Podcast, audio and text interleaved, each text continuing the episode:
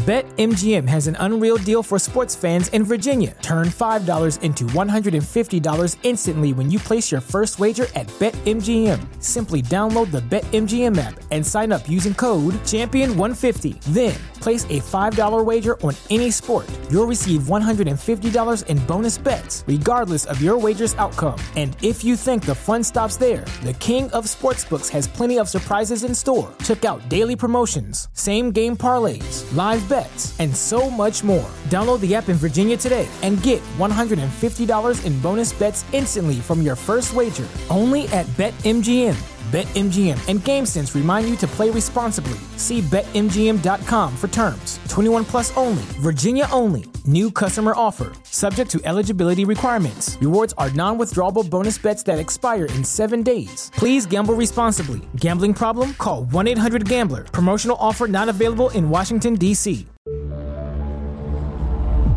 Fantascientificast.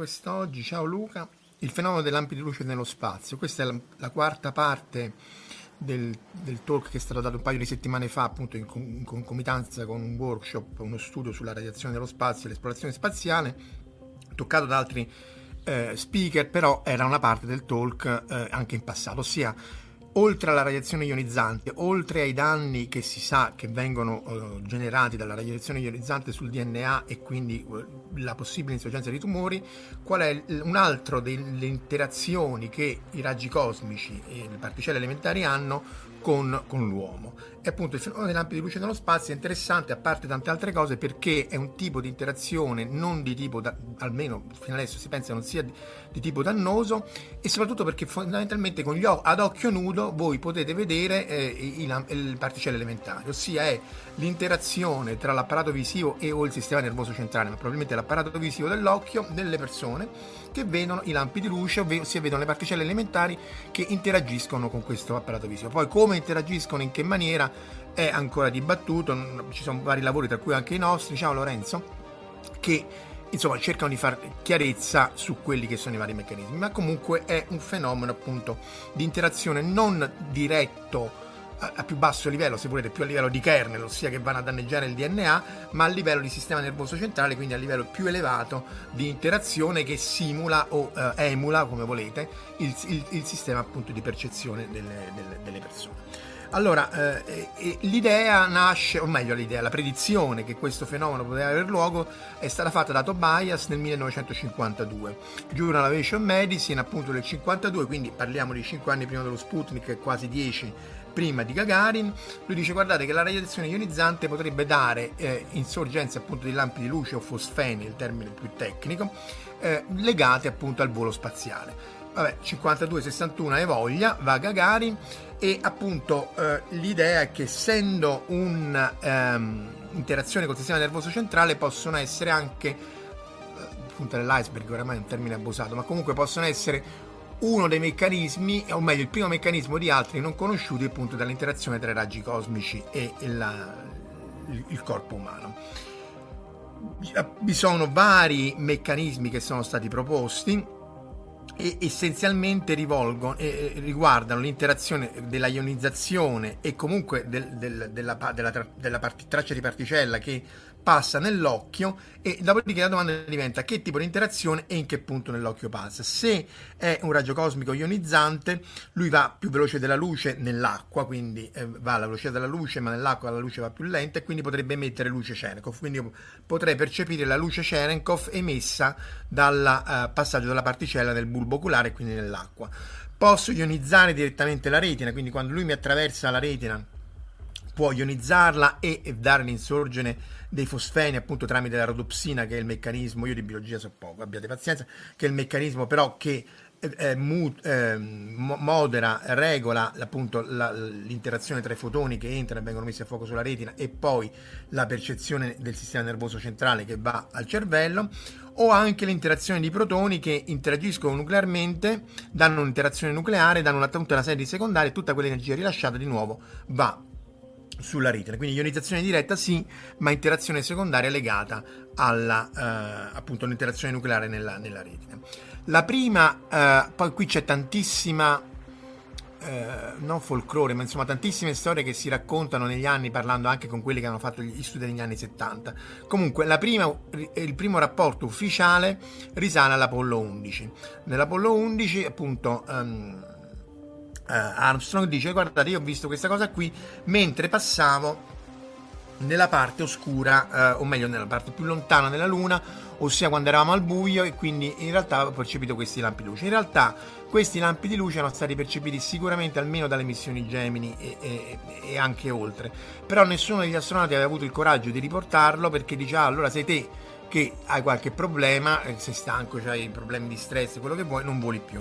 Quindi in realtà non era una cosa che era stata menzionata. In realtà ancora prima Larry Pinsky, che è uno di quelli che poi vedremo tra pochissimo si faceva sparare sul fascio d'acceleratore eh, sull'occhio per studiare questo fenomeno qua, eh, lui dice che in realtà ci sono dei rapporti di, degli sfollati nella, nella metropolitana della, della Cube del, di Londra nella seconda guerra mondiale che stavano sottoterra a lunghissimo tempo per al buio e percepivano, narra la leggenda, anche questi lampi di luce. In quel caso erano muoni, quindi muoni di alta energia dovuti ai raggi cosmici. L'occhio deve essere abituato al buio, salvo un paio di astronauti che ci hanno detto che li vedevano anche a luce, eh, alla luce ambientale, perché dipende anche dalle, dalla, dalla, sensibilità degli astronauti.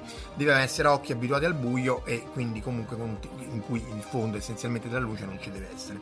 Ciao Borisatra, ciao Fabrizio. Quindi vengono riportati per la prima volta sull'Apollo 11, risalgono a prima e c'è anche qua l'interazione non solo con appunto la radiazione ionizzante è interessante perché è l'interazione tra la fisica e la biologia, cioè finché c'è la fisica che è un sistema se volete relativamente semplice, c'è la DNDX, la beta block, quanta, quanta energia viene rilasciata da una particella ionizzante nell'acqua, nel DNA, quello che volete, e il numero è perfetto. Entra nella biologia e dice guarda ci sono effetti biologici complicati e quindi è complicato tenerne conto. Qui è ancora più complicato perché riguardano non la cellula che puoi in qualche maniera simulare, ma il sistema nervoso centrale che puoi anche simulare, ma insomma è un po' più complesso.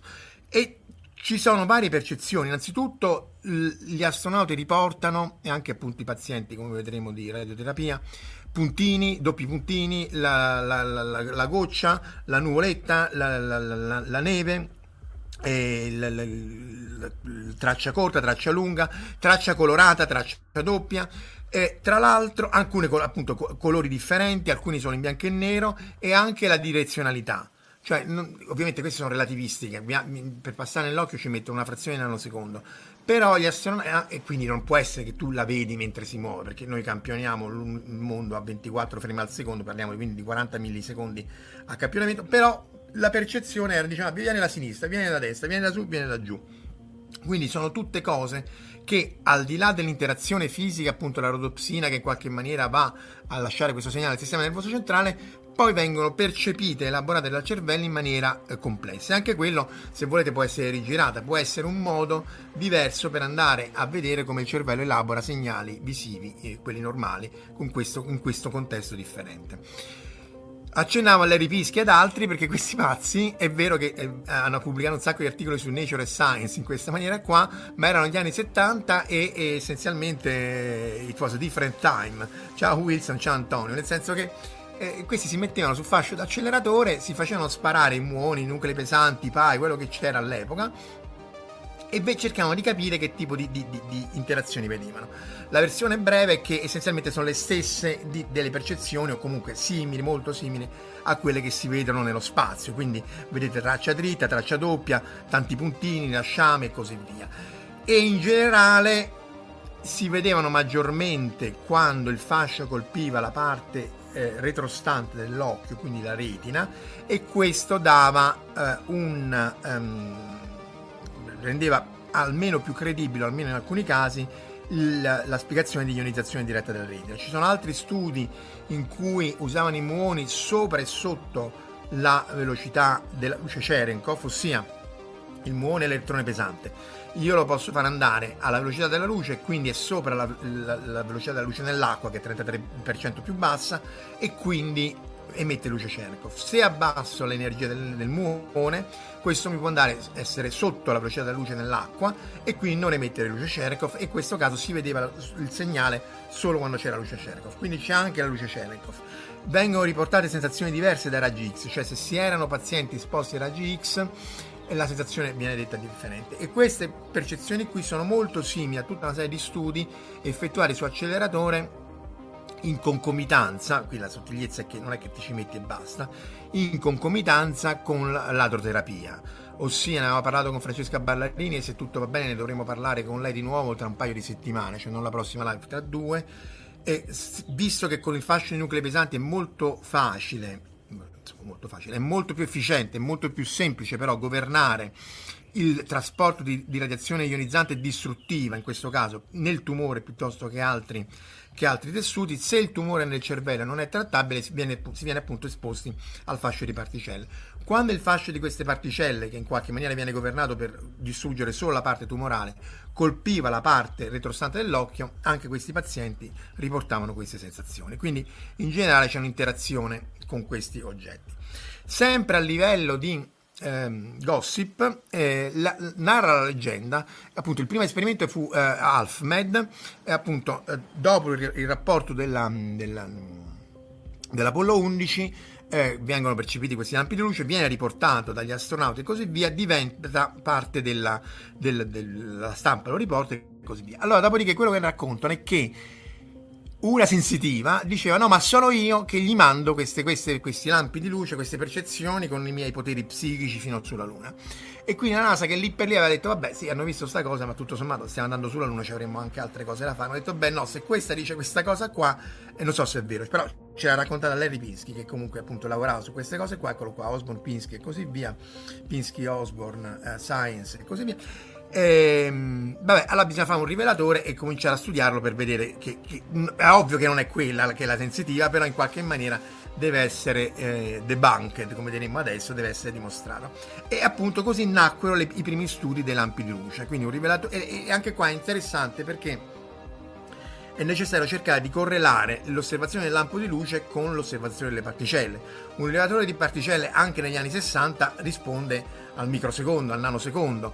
Un rivelatore umano risponde appunto con 40 millisecondi ed è una risposta mediata da, da, dal, dal modo che devi registrarlo, quindi metterci un joystick, un qualcosa, un, un, un registratore di voce e così via. Comunque Alfmed e questa maschera se la mettevano, si mettevano al buio e cercavano di registrare questi, questi oggetti. Vedete ci sono delle, delle, delle emulsion chamber, che praticamente sono dei, dei film di, di, materiale fotografico e, ehm, e, e, e questa maniera questo materiale fotografico viene eh, impressionato per cercare la correlazione se il passaggio della particella è nell'occhio oppure no.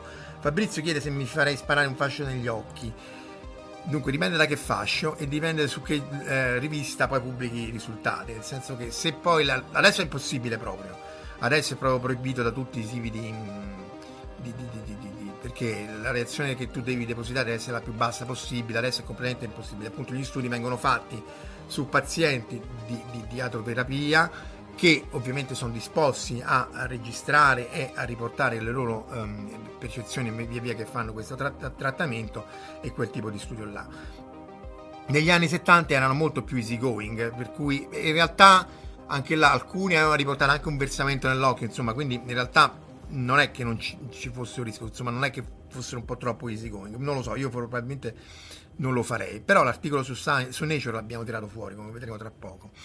Apollo 14-17, quindi fanno tutti questi studi nelle missioni Apollo dalla 14 alla 17, non so se stava anche sulla 13, ma lì avevano ben altro da fare.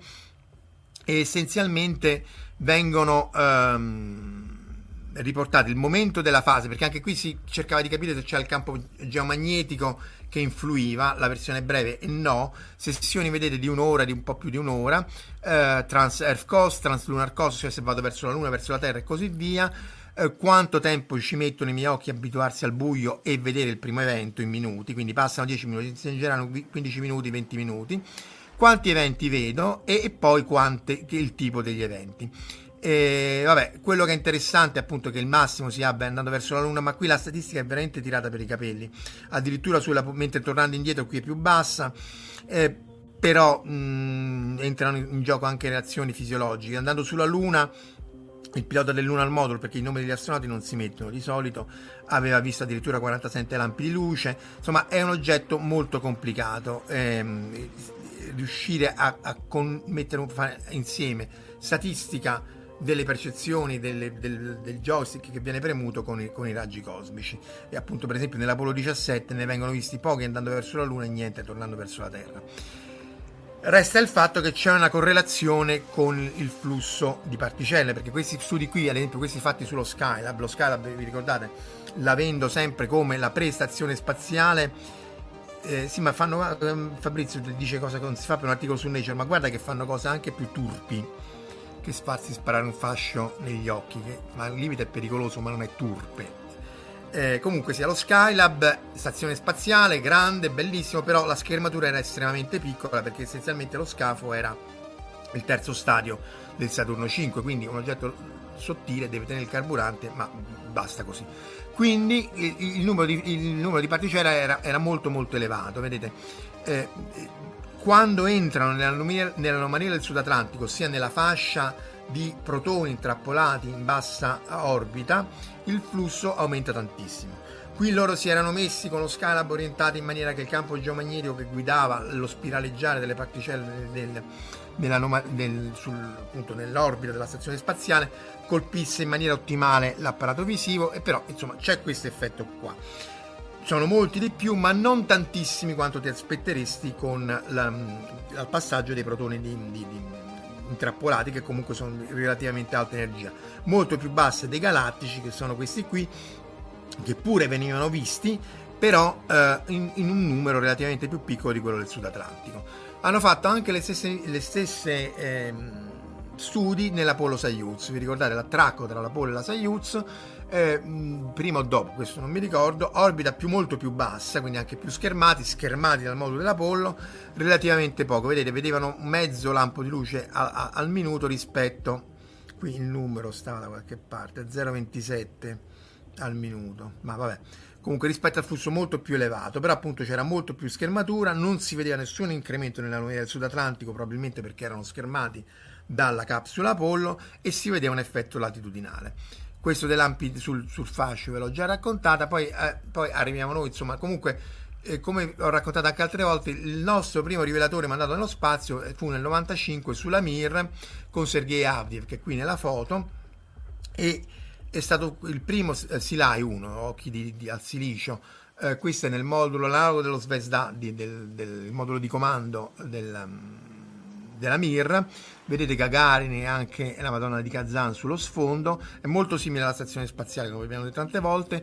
l'idea originale fu, eh, credo, di Christer Fuglesang che aveva ascoltato un talk di Gerda Horn, che era una esperta di radiazione spaziale, Christer Fuglesang al tempo si stava addestrando per andare nello spazio, ci mise 12 anni per tra varie cose e, e, e, quindi disse bah, si può fare questa cosa qua. Visto che noi collaboravamo col MEFI che era Moscow Engineering Physics Institute per cose più grandi che poi sfoceranno in Pamela ehm, sarebbero sfociate in Pamela.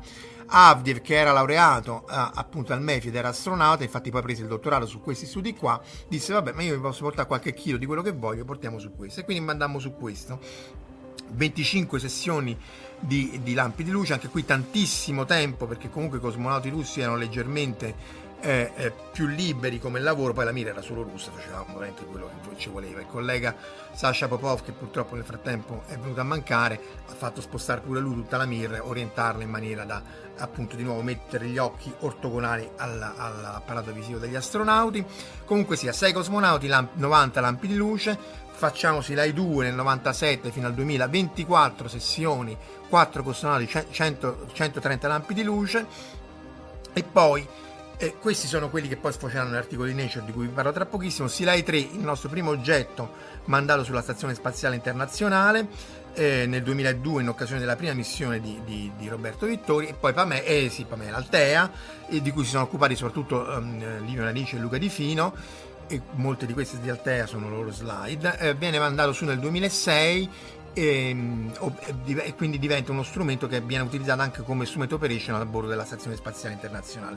Vari dati, anche acquisizione dati, questa era Tor Vergata nel 2005 nella seconda missione di Vittorio in cui c'era sia Lazio Sirad che era un nuovo rivelatore che Silai 3 e appunto l'idea è appunto di studiare il fenomeno delle lampi di luce, la composizione dei raggi cosmici e la radiazione. Questa è una zoomata di, di, di, di Sergei Avdiev nel suo primo volo nel secondo abbiamo giù Tor Vergata ancora il modello ingegneristico dell'oggetto, purtroppo quello di volo è andato, eh, caduto con la Mir nel, nel 2000 e qui purtroppo i colori sono un po' eh, infami, comunque sia, vedete un, una rate grosso modo di un, de- un, lampo di luce ogni 10 minuti, 232 lampi di luce, quello che è interessante è dove sono questi lampi di luce. Allora vedete che c'è un incremento di questi lampi di luce alle alte latitudini e c'è un incremento anche nell'anomalia del Sud Atlantico. Quindi vabbè, sono i raggi cosmici che ti danno più, più particelle. Sì, però l'incremento nell'anomalia del Sud Atlantico, ecco qua, questo è il, il, numero di raggi cosmici misurati dagli astronauti, anzi dai cosmonauti. Questo è il flusso di raggi, in quante particelle passano se eh, io considero solo quelle della, eh, cioè non è proporzionale, cioè se, se, se, tutte le particelle mi dessero la stessa interazione, dovrei vedere molte, molti più lampi di luce entrando nell'anomalia del Sud Atlantico, mentre ne vedo, le vedo sì di più, ma non quante ne vorrei vedere. Lo vedo più o meno proporzionale ai nuclei pesanti, quindi insomma la sostanza è che, e questo è l'articolo che abbiamo fatto su Nature senza dover fare cose turpi, alcuni l'hanno fatto turpo nel senso che non si capisce perché l'hanno firmato, ma comunque eh, questo articolo dimostrava che vi era almeno un doppio tipo di interazione, una più probabile e più diretta legata ai nuclei pesanti quindi c'è una proporzionalità abbastanza lineare quindi magari quella è ionizzazione diretta della retina, interazione diretta con il sistema nervoso centrale, mentre quelli di più bassa, i protoni di più bassa energia, che ionizzano di meno, magari devono fare un'interazione nucleare e quindi uno su mille ce la fa. Quindi anche se il flusso aumenta moltissimo nella maniera del Sud Atlantico, io poi il numero che vedo è aumenta sì, ma non così tanto come dovrebbe. Poi appunto abbiamo fatto Silai 3, questo è collega Enzo Reali mentre lo costruivamo nel 2002, mandato sulla stazione spaziale, è stato su fino al 2008-2009, non mi ricordo, aveva anche un elettroencefalografo, ma questo era il precursore di Altea, cioè di voler correlare non solo il joystick ma anche le percezioni del, dell'elettroencefalogramma. Poi appunto Silai 3 è rimasto, poi è tornato giù, se lo venite a Tor Vergata lo potete vedere, è rimasto sulla stazione spaziale a lungo nel 2006 con un progetto ESA abbiamo fatto varie schermature per vedere l'effetto della schermatura sui raggi cosmici. Questo è lo Svesda, sempre con la Madonna di Kazan e eh, Yuri Gagarin, Marcus Pontes che però non ha lavorato con il nostro strumento, Christer Fuglesang che finalmente riesce a volare nel 2006 nella prima missione, anche qui nel modulo Svezda nell'angolo, eh, qui nel, nel, Pierce che poi è stato fatto rientrare nell'atmosfera il Pierce, questo qui non è stato, eh, grazie al cielo si è salvato, e con la schermatura appunto tutti i logo perché poi qui è tutto un gioco di mettere i logo i russi che scrivono con la, con la matita le varie sessioni dell'accensione perché nel frattempo qui la, la batteria del BIOS qui dentro c'era il DOS 4GW cioè era, c'era il DOS e un PC che era un, 4, un 586 ossia era mm, non un Pentium quell'altra AMD mi pare. E dentro c'era il DOS con l'extended del DOS che scriveva i dati in C eh, è una delle cose che avevo scritto io, e li salvavo su PCMCIA, però appunto venendo a mancare la batteria del BIOS dovevi scrivere quando era stato acceso perché altrimenti non avevi informazione e comunque andava riallineata con i tempi. vabbè, vari studi, eccetera, eccetera. Viene Altea, che è un programma più complicato, appunto, di cui eh, si è occupato soprattutto Luca Di Fino, che adesso sta all'ASI, e, e Livio Narici, vari studi con topi, radio, radioterapia e così via, ma insomma, quello principale è questo casco che circonda la testa di sei elementi di, di, di, di, di silicio che misura sì le abbondanze nucleari, vi ricordate, l'abbiamo visto nella puntata precedente, carbone, azoto, ossigeno, pari dispari fino al ferro, però il ferro anche se meno abbondante qui è la scala logaritmica, anche se meno abbondante, è più pericoloso ai fini della dosimetria. Quindi questa altea poteva funzionare in due modi, o come casco in cui si cercava la correlazione lampo di luce ehm, silicio o stand alone lo metti lì e misura la, la radiazione quindi è un ottimo monitor di radiazione. Sta, qui, questo è Jeff Williams ci hanno lavorato tantissimo qui vedete anche il joystick tantissimi astronauti e appunto vari, vari articoli sono stati pubblicati e, e, poi è tornato giù ed è stato rimandato su nel, eh, nel 2010 o 11 insomma con, con, no no dopo, dopo si là quindi nel 2019 con il tempo di volo. Questo è, è, stato su molto a lungo appunto fino al 2010 vedete qui Sunita Williams eh, indossa l'elettroencefalografo collegato al sistema con Mike Lopez Allegria che gli monta questo sistema. Il, il tempo astronautario richiesto da queste cose è molto elevato eh. quello che ci davano i russi è una quantità di tempo stratosferico impensabile ma anche questo ingenerato da Altera è molto importante. Eh, vedete che tra l'altro i piedi devono essere agganciati perché altrimenti è vero che sei in assenza di gravità, ma non in assenza di momento di inerzia, se ti muovi troppo forte il casco ti può dare problemi. E appunto questo era lo studio sui pazienti di, di, di e qui c'era il candidato della percezione della, della, dell'elettroencefalografo in, in, in, in questo caso di pazienti. E anche lì c'erano vari studi fatti con eh, il cencefalografo. Qui Palonespoli con la camera mh, 3D che fa la foto di Altea, in questo caso Altea è configurato in modalità triassiale, cioè sei, le sei scatole vengono messe due per, per asse X, Y e Z per vedere, anche qui c'è un bel articolo di Luca e, e di Livio, ehm, per vedere l- come la schermatura lungo l'asse longitudinale della stazione spaziale è migliore di lungo gli assi trasversali e così via e, e vabbè, ci sono varie foto di Paolo Nespoli, questa credo fosse la sua prima missione, che lo monta, poi appunto ritorna l'Idal, l'Idal è le tre scatole, le sei scatole di Altea messe con un tempo di volo, ossia queste due sopra scatole, questo è fatto soprattutto dalla Kaiser Italia, che ha fatto anche dei pezzi per, per um, Mini Euso, queste due scatole blu sopra e sotto sono un, un tempo di volo, ossia quando lo scintillatore viene colpito dal raggio cosmico, si parte un clock, parte un cronometro che si ferma quando esce dall'altra parte o viceversa. E questo estende le capacità osservative dello strumento perché ti dà la velocità delle particelle per le particelle che non sono troppo, eh, troppo veloci, ma sono quelle interessanti perché sono quelle nell'anomalia del Sud Atlantico e quelle rilevanti, eh, rilevanti eh, per appunto per, eh, per, questi studi qua. Eh, Fabrizio, tra l'altro tu eh, ti ricordi Claudia che in realtà non col DOS ma con eh, Linux Unix fece il sistema di acquisizione per Lazio Sirante che non, non ho le foto qua, ma insomma volò nel 2005 anche quello per misurare la, la, radiazione, eh, la radiazione ambientale. Eh, questa, giusto per chiudere, è Spingitore di Spingitore di Cavalieri, cioè Luca Di Fino che fa la foto allo schermo del link della NASA di Luca Parmitano che fa la foto ad Altea Lidal che sta facendo, se volete, la foto ai raggi cosmici che attraversano, che mentre è, è, è operativo, attraversano la stazione spaziale. Quindi foto della foto della foto e direi che questo è quanto c'è da dire per eh, i lampi di luce, ci sarebbe molto altro, ma insomma in eh, meno di mezz'ora questo è. Vi ringrazio per chi mi ha seguito questa, questa domenica mattina, ovviamente anche per chi segue eh, successivamente offline e di nuovo cercheremo di continuare questa cadenza 9 e un quarto um, sabato e domenica nei limiti del possibile, ma insomma con, con temi più brevi e, e di fisica. Vi ringrazio, buona domenica e alla prossima. Ciao!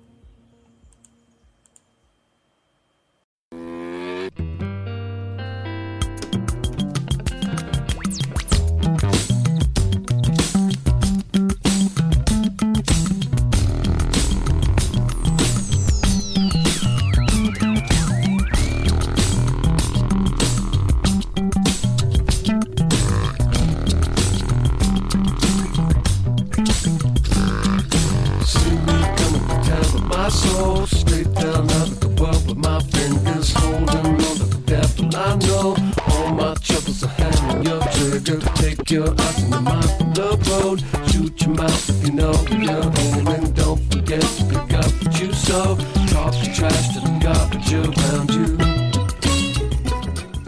Avete ascoltato La fisica di Polibio, orrori cosmici, meraviglie insondabili e oscure realtà. Da un'idea di Marco Casolino in collaborazione con la Società Italiana per il Progresso delle Scienze, una produzione Fantascientificast. Potete seguirci ed interagire con noi sul sito www.fantascientificast.com e sul canale YouTube Marco Casolino. Potete anche contattarci scrivendoci all'indirizzo di posta elettronica redazione chiocciola fantascientificast.com. Tutte le puntate sono disponibili sul nostro sito e su tutti i principali servizi di streaming on demand. Il podcast ha carattere esclusivamente ricreativo e divulgativo. Non ha alcun scopo di lucro e viene diffuso gratuitamente. La fisica di Polibio è una produzione amatoriale. Non si intende infrangere alcun copyright, i cui diritti appartengono ai rispettivi detentori. Autorizzazione SIAE 5612I 5359. E ricordate, il problema oggi non è l'energia nucleare, ma il cuore dell'uomo.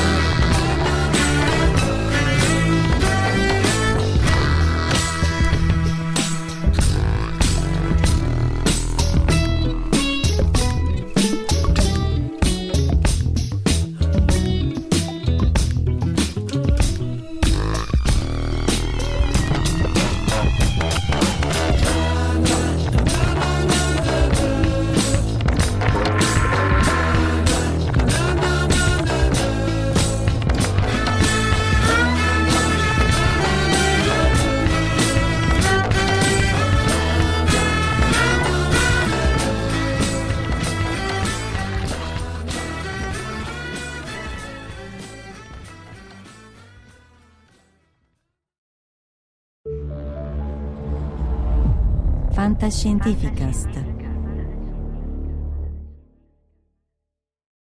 BetMGM has an unreal deal for sports fans in Virginia. Turn $5 into $150 instantly when you place your first wager at BetMGM. Simply download the BetMGM app and sign up using code Champion150. Then place a $5 wager on any sport. You'll receive $150 in bonus bets, regardless of your wager's outcome. And if you think the fun stops there, the King of Sportsbooks has plenty of surprises in store. Check out daily promotions, same game parlays, live bets, and so much more. Download the app in Virginia today and get $150 in bonus bets instantly from your first wager. Only at BetMGM. BetMGM and GameSense remind you to play responsibly. See BetMGM.com for terms. 21 plus only, Virginia only. New customer offer. Subject to eligibility requirements. Rewards are non withdrawable bonus bets that expire in seven days. Please gamble responsibly. Gambling problem? Call 1 800 Gambler. Promotional offer not available in Washington, D.C.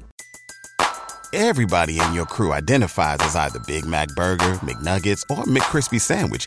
But you're the filet o fish Sandwich all day. That crispy fish, that savory tartar sauce, that melty cheese, that pillowy bun. Yeah, you get it. Every time. And if you love the filet of fish, right now you can catch two of the classics you love for just $6. Limited time only. Price and participation may vary. Cannot be combined with any other offer. Single item at regular price. Ba da ba ba ba.